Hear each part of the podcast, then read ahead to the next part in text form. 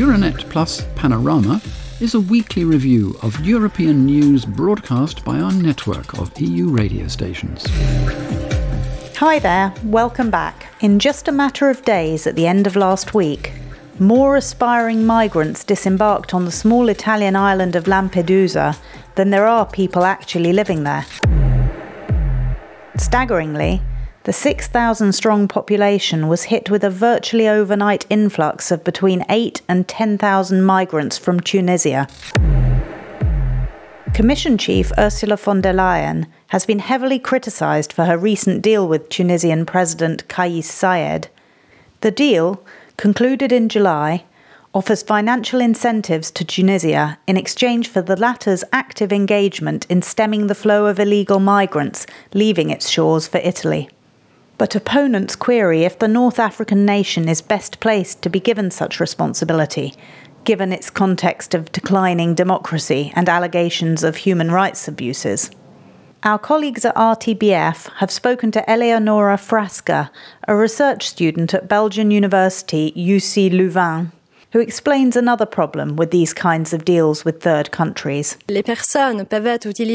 People can be used as weapons, as threats, and when you put the issue of migration in the midst of such tense relationships, where there is no real agreement on how to manage migration, where there is no real agreement on how to resolve the problems of irregular migration, which, I repeat, is done through regular migration, it's as simple as that, then you expose yourself to blackmail. But you also lose credibility when you sign these kinds of agreements because it soon becomes clear that they are not respected and are difficult to monitor. Following the latest migrant influx, President von der Leyen visited Lampedusa last weekend, using the opportunity to present a new 10 point migration action plan. So, what's so new about this plan? Not much, says Estonian migration expert Kurt Valdaru to Kuku Radio. ta on üsnagi selline deklara-, It's rather declarative, at least in my view. For years I have been hearing and reading about the solutions that need to be put in place, but how to do it. I haven't had an answer to that. There are plans to strengthen cooperation between European agencies so that they can give more support to Italy in what is happening at the border. Similarly, to support the departure of refugees from Lampedusa for relocation to other European member states. But we know that countries of the European Union are largely opposed to this. There is a desire to strengthen the work of the border guards, which is very important. And last but not least, to step up refugee work with international United Nations organizations to help refugees arrive safely in Europe, or to resettle refugees in African camps directly from there to Europe.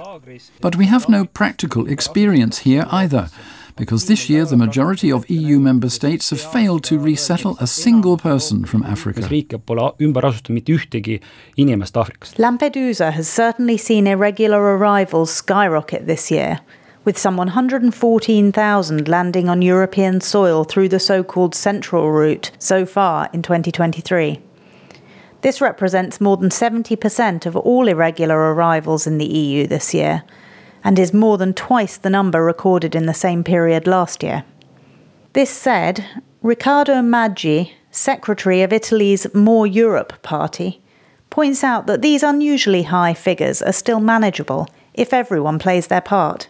Magi is speaking to Radio 24 in Milan. Basta riprendere sul tavolo europeo. All we need to do is bring another kind of objective to the European table namely to not negotiate with a mafia regime. Because when you negotiate with mafia regimes like the Tunisian one, you find yourself in a blackmail dynamic. That is obvious. It's predictable. Instead, we need to obtain a commitment of solidarity from all member states. The arrivals of recent weeks, although significant, are absolutely sustainable if redistributed across a continent of half a billion inhabitants.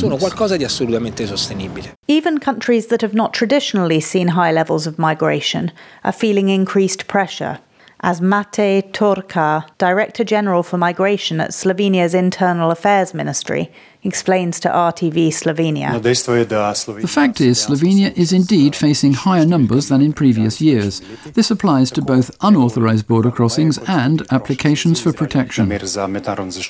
According to police statistics, says RTV Slovenia, More than 36,000 migrants were picked up in the country in the first eight months of this year. This is more than double last year's figures.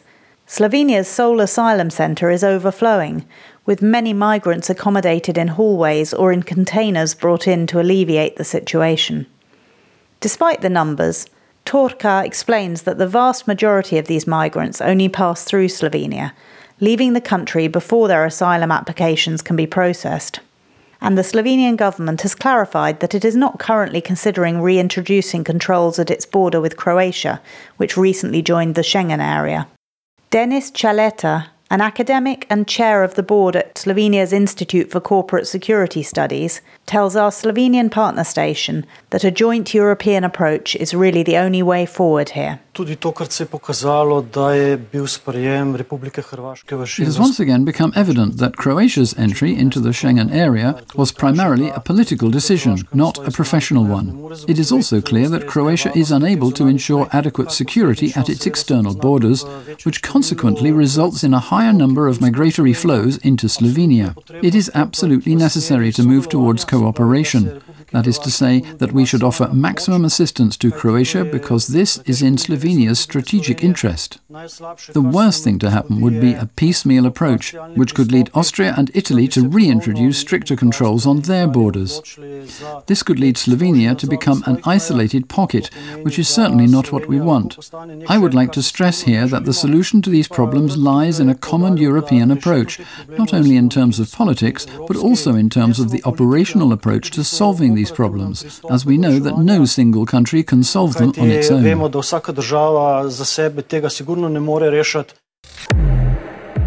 Yet European solidarity is evidently crumbling in the face of rising immigration, and the bloc's migration policy is once again showing its limitations.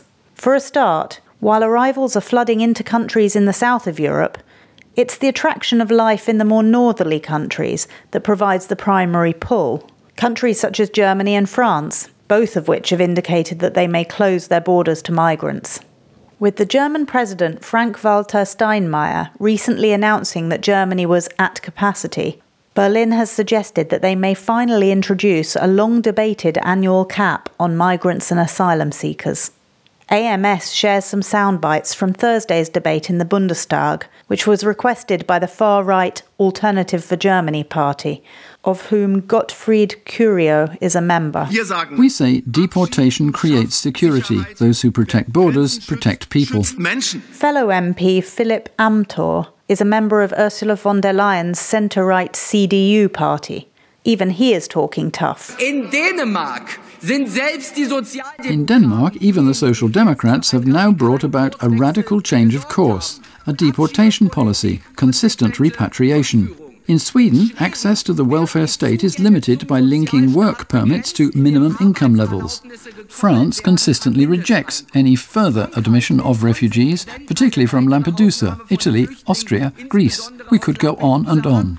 Only Germany is driving the wrong way. In fact, let me be more precise. It is this coalition that is driving the wrong way and in the opposite direction to the population. But not everyone in the Bundestag was singing from the same hymn sheet. The Greens' Marcel Emmerich, for example, objected to the isolationist tone of Thursday's debate. There is far too much talk about isolation and far too little talk about how we can turn the corner here through integration. Migration is also, unsurprisingly, a hot topic in Poland in the run up to the country's general election, where recent events could be seen as a gift to the incumbent anti migration government. Poland's deputy PM and chair of the ruling Law and Justice Party, Jarosław Kaczynski, claims that the EU's migrant relocation mechanism threatens Polish security and actually encourages illegal migrants to make their way to Europe. Polskie Radio reports. Once before, Angela Merkel gave the go ahead for a great march on Europe, and now Ms von der Leyen is doing the same thing.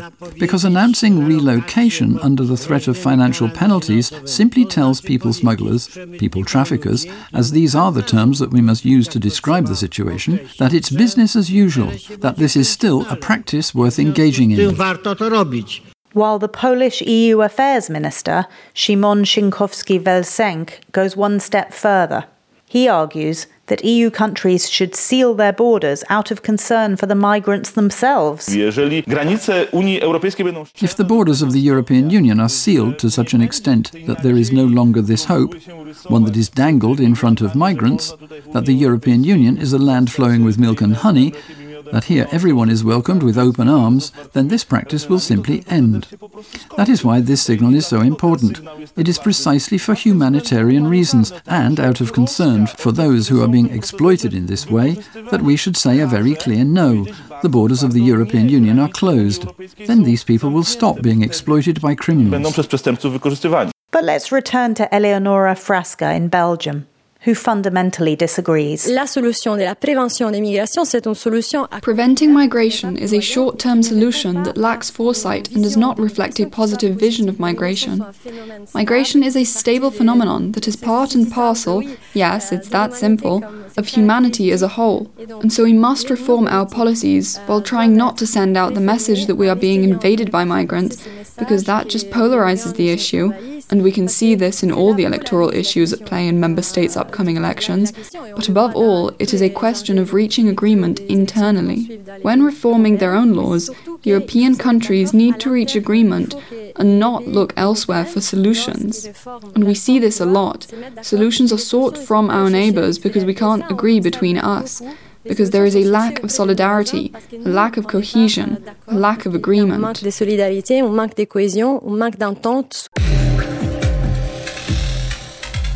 So, that brings this week's Panorama podcast to a close. Make sure you join us again next week.